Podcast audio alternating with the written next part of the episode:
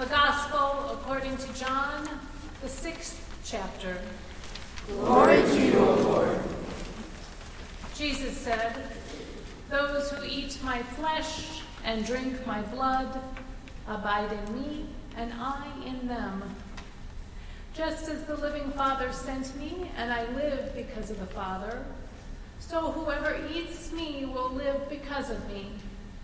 This is the bread that came down from heaven.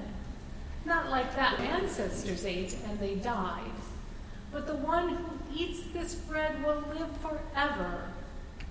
He said these things while he was teaching in the synagogue at Capernaum. When many of his disciples heard it, they said, This teaching is difficult. Who can accept it? But Jesus, being aware that his disciples were complaining about it, said to them, Does this offend you? Then what if you were to see the Son of Man ascending to where he was before? It is the Spirit that gives life, the flesh is useless. The words that I have spoken to you are spirit and life.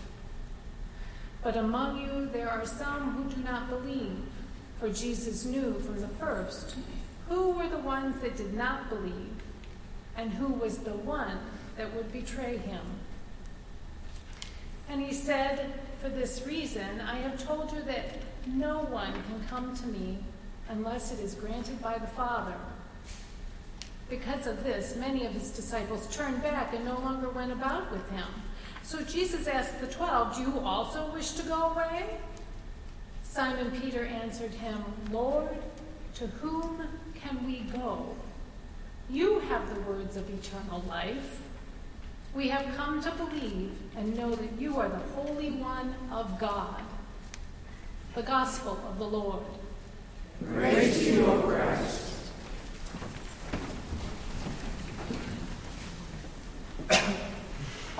Please allow me a moment before we unpack today's gospel together to share my gratitude to this community in Christ for your ongoing support of my seminary journey.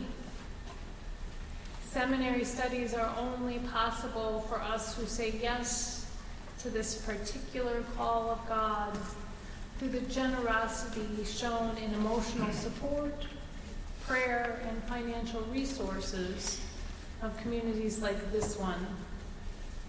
On behalf of myself and my sons, Ricky and Paul, we thank you for assisting me in my seminary travels.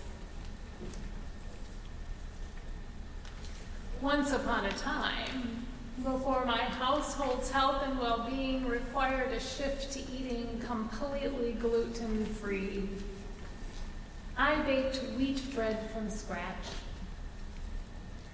Finger warm water woke the tiny granules of yeast up into a bubbling mess in my mixing bowl. Salt and a wee bit of sugar fed this growing yeast. Flour, fine white or rye or whole wheat, melded in with the yeast and liquid. Mixed at first by a wooden spoon just like my grandmother did. Before set to rise for hours on the stove top, the dough oiled and covered with a damp dishcloth. A yeasty, doughy, yummy smell permeating our home.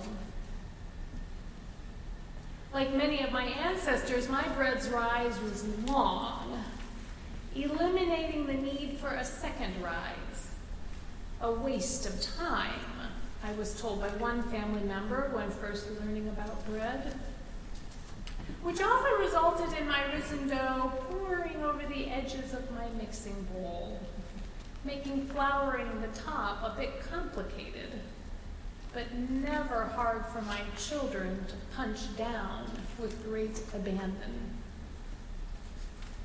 An hour or so later, dough kneaded and baked bread came out of our oven, me spreading butter all over the top, watching the butter change from solid to liquid as it cascaded down the bread's side, bread steaming if broken open, eaten piece by piece, even if it burned our lips a bit.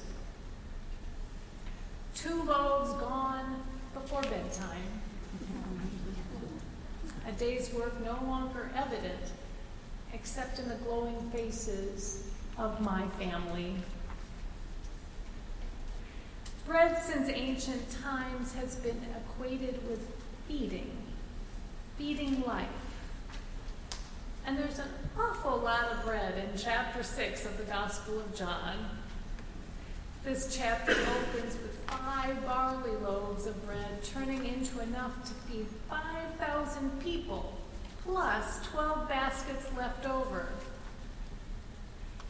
The next day, Jesus tells this crowd still following him, I am the bread of life, which causes complaining and grumbling among those listening to him. To which Jesus responds for the first time in this chapter, but not the last, by differentiating the bread he speaks of from the manna God sent God's people as they wandered in the desert. Jesus' teaching causing much arguing and discussion, especially when Jesus has the audacity to take it one step further. Those who eat my flesh and drink my blood have eternal life, he says in verse 54. And again in verse 56, we hear the words, drink my blood. Words hard to swallow literally, then, and even in our modern ways of thinking.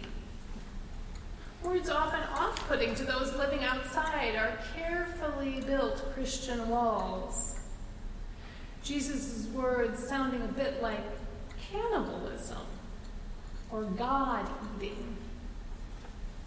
But perhaps the crowd following Jesus right about now in the telling of our story as Christians objects less to these cannibalistic overtones in Jesus' words and more to Jesus' offensive use of blood in his words and teachings.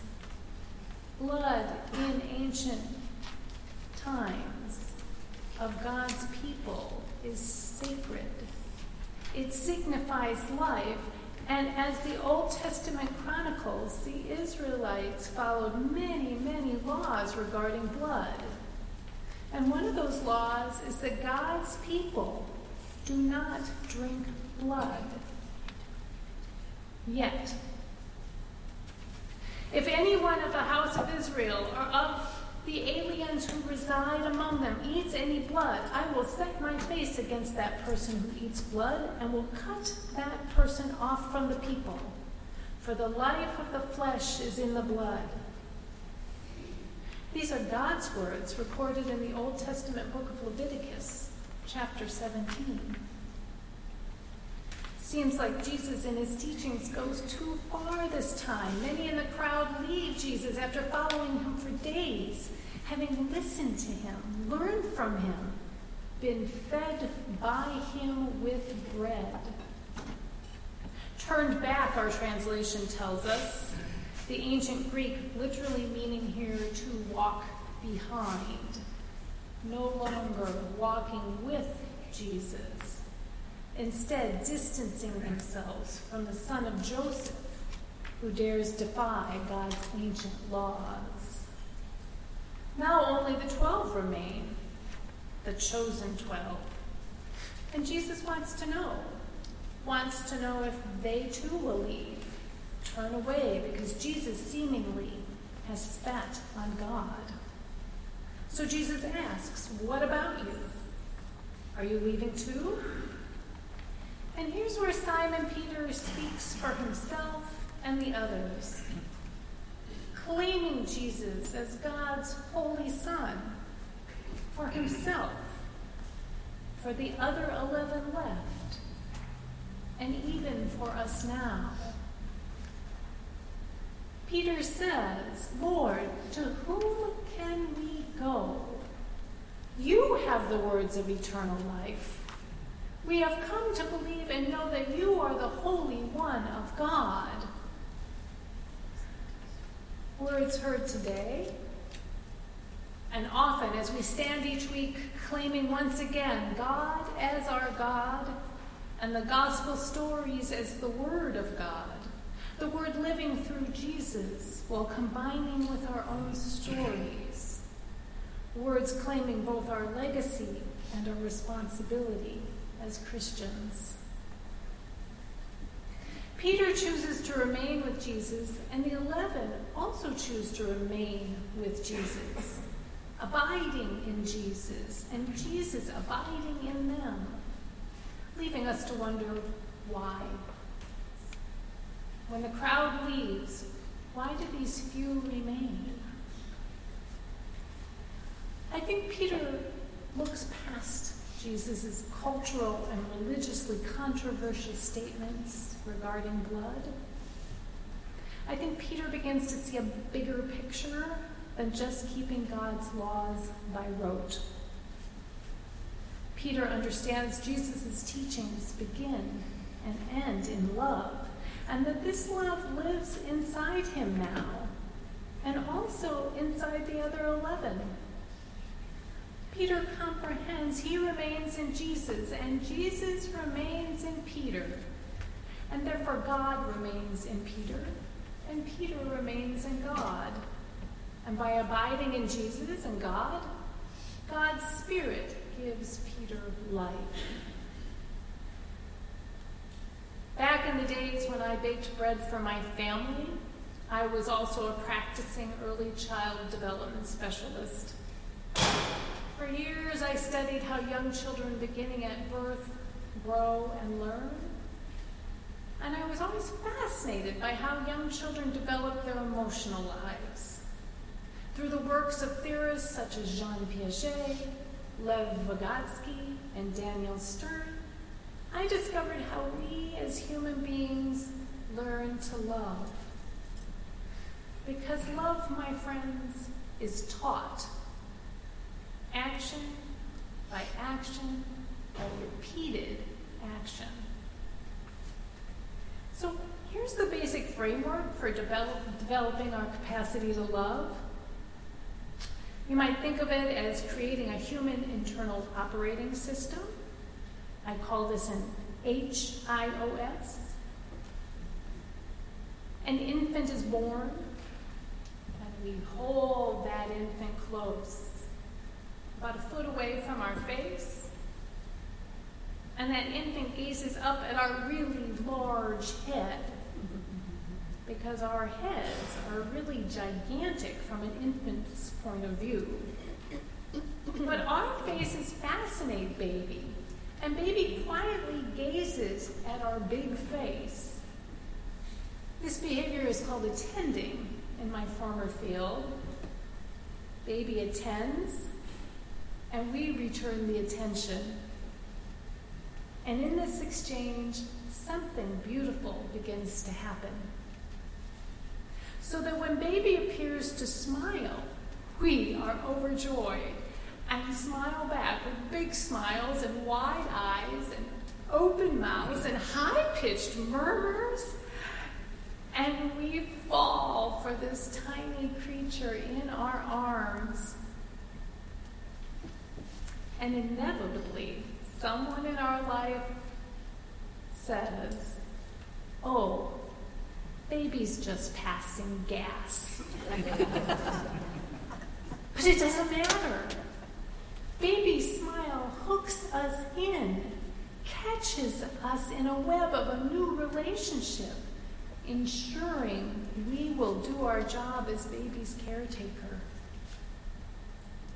So when baby fusses, we quickly go down the mental list. Is she hungry, wet, sleepy, too hot, too cold? Until we figure out what baby needs right now, and we meet those needs. And we do this again and again, over and over, day after day, month after month. And these seemingly small moments of engagement while meeting baby's basic needs become larger and more complex and more playful. And in all these moments of meeting baby's needs, both physical and emotional love, love is truly born. Love is born inside baby and between two human beings. Because, you see, when we meet baby's needs consistently, we are feeding baby love. And this love is internalized by baby. It's gulped, it's swallowed, eaten, absorbed, one human being to another, resulting in love growing in and through both people. Because love, my friends, is never a solitary achievement.